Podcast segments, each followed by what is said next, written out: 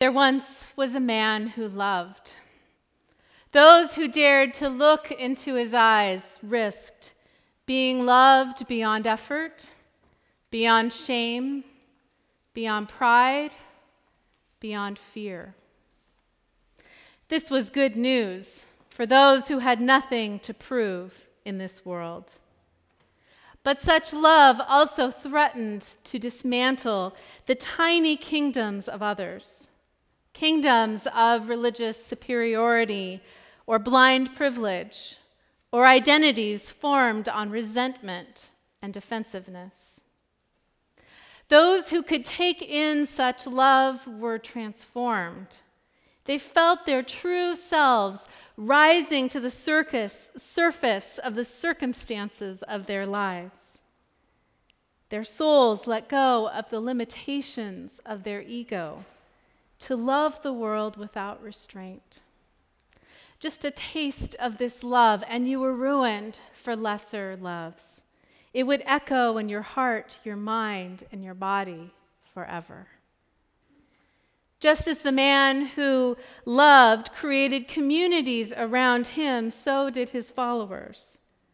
After all, true love does not exclude or push away, it is always including, always building bridges, always setting more places at the table, always transcending the false barriers that we have constructed. After the man who loved had gone away, communities continued to rise around the world in Jerusalem, in Judea, and to the ends of the earth. They were communities formed by a vision of love that could transform and release the power of love into the world. Let us pray. Oh God, we stand here in this long line of communities of those who have loved this world in the name of Jesus Christ. And I pray that this morning, as we listen to your word within us, your word within Scripture, your word between us, that the words of my mouth and the meditation of all of our hearts would be pleasing in your sight. O God, our rock and our Redeemer. Amen.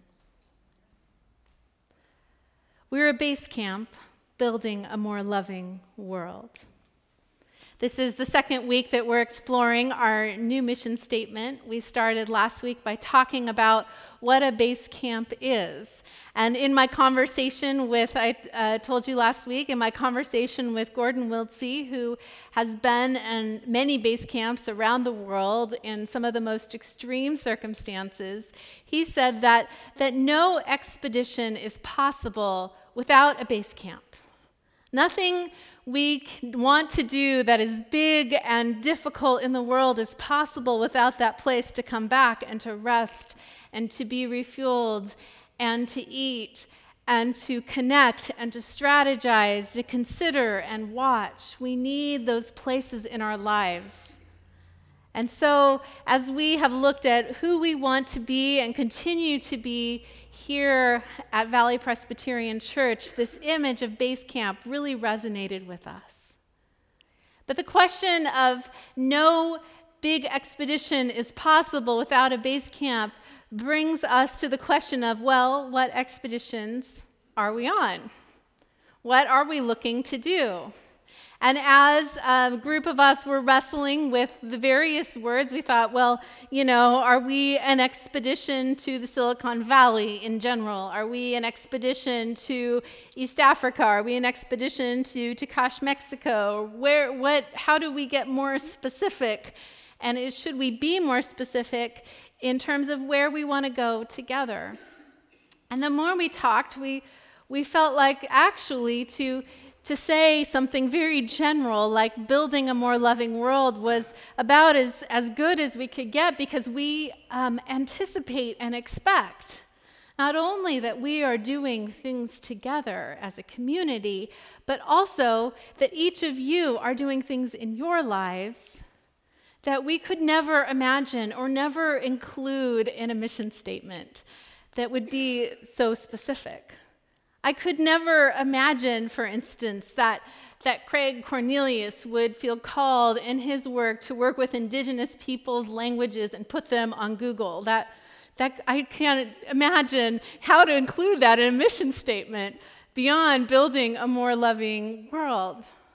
I can't Im- imagine even, you know, the, the dream and the hope that came from Carol Thompson to start all five in East Menlo Park, this wonderful, happy preschool that's, that's educating and loving on children every week. I couldn't have imagined um, that, that Bob Barrett would be teaching classes on civil discourse around locally and, and living out his passion to help us learn how to talk and converse in our world.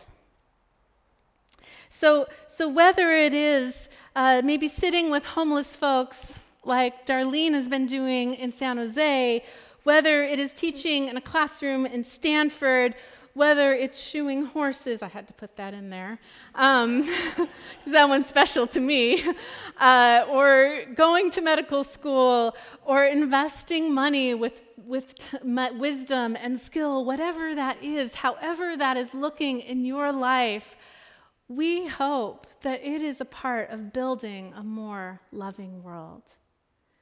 And we feel that, that our job, all of our job together, is to help each other in those expeditions, wherever they are, whether they're individual or whether they're all of us together.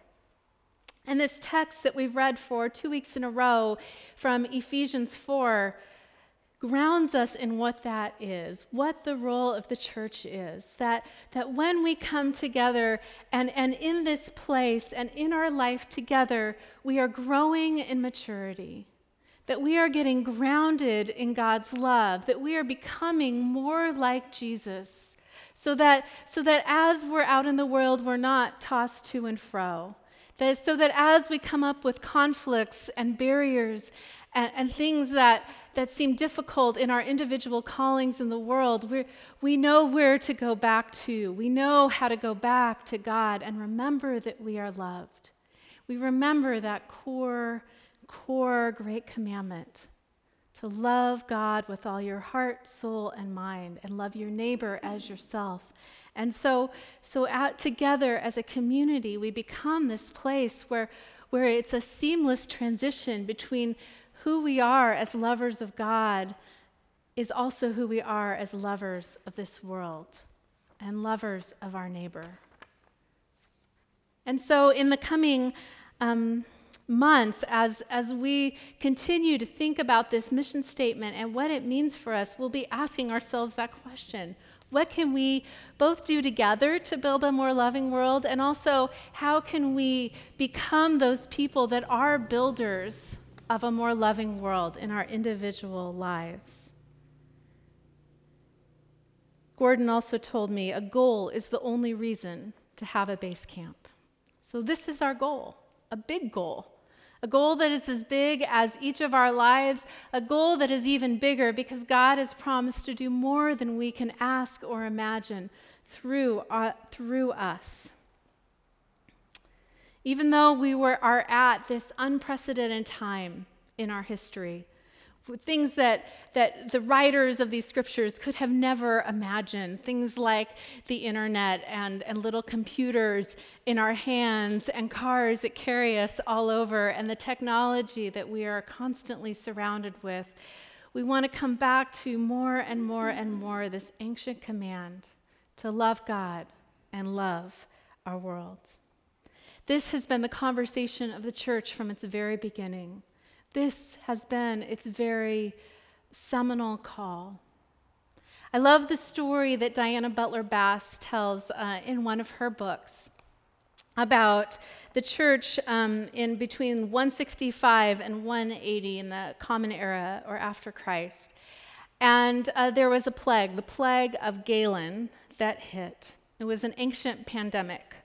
This plague was brought from Asia by Roman soldiers who had been on tour in Asia, and it killed an estimated 5 million people over time. And when the plague began to sweep through cities and villages, most people left and fled in fear for their own lives. But Diana Butler Bass tells the story of the Christians who were known to stay. The Christians were the ones who, who stayed behind and continued to tend to the sick. The Christians were the ones who had the courage to be in that place without fear of death. And they did not fear death because they were grounded in the love of God. They knew that nothing could separate from that, them from that love, and they knew that their calling was to love their neighbors as themselves. We must say with Teilhard de Chardin, I can and I must throw myself into the thick of the human endeavor and with no stopping for breath. I can and I must throw myself into the thick of the human endeavor. When we are grounded and we are rooted in God's love, it pushes us out to love others in their world. It pushes us to be more creative, to see how we can build love into each situation we are in. There once was a man who loved. Those who dared to look into his eyes risked being loved beyond effort, beyond shame, beyond pride, beyond fear. This was good news for those who had nothing to prove in this world. But such love also threatened to dismantle the tiny kingdoms of others kingdoms of religious superiority or blind privilege, or identities formed on resentment and defensiveness. Those who could take in such love were transformed. They felt their true selves rising to the surface of the circumstances of their lives. Their souls let go of the limitations of ego to love the world without restraint. Just a taste of this love, and you were ruined forever for lesser loves. It would echo in your heart and your mind and your body forever. Just as the man who loved created communities around him, so did his followers. After all, true love does not exclude or push away, it is always including, always building bridges, always setting more places at the table, always transcending the barriers that have been constructed. After the man who loved had gone away, communities continued to arise around the world in Jerusalem, Judea, and the ends of the earth.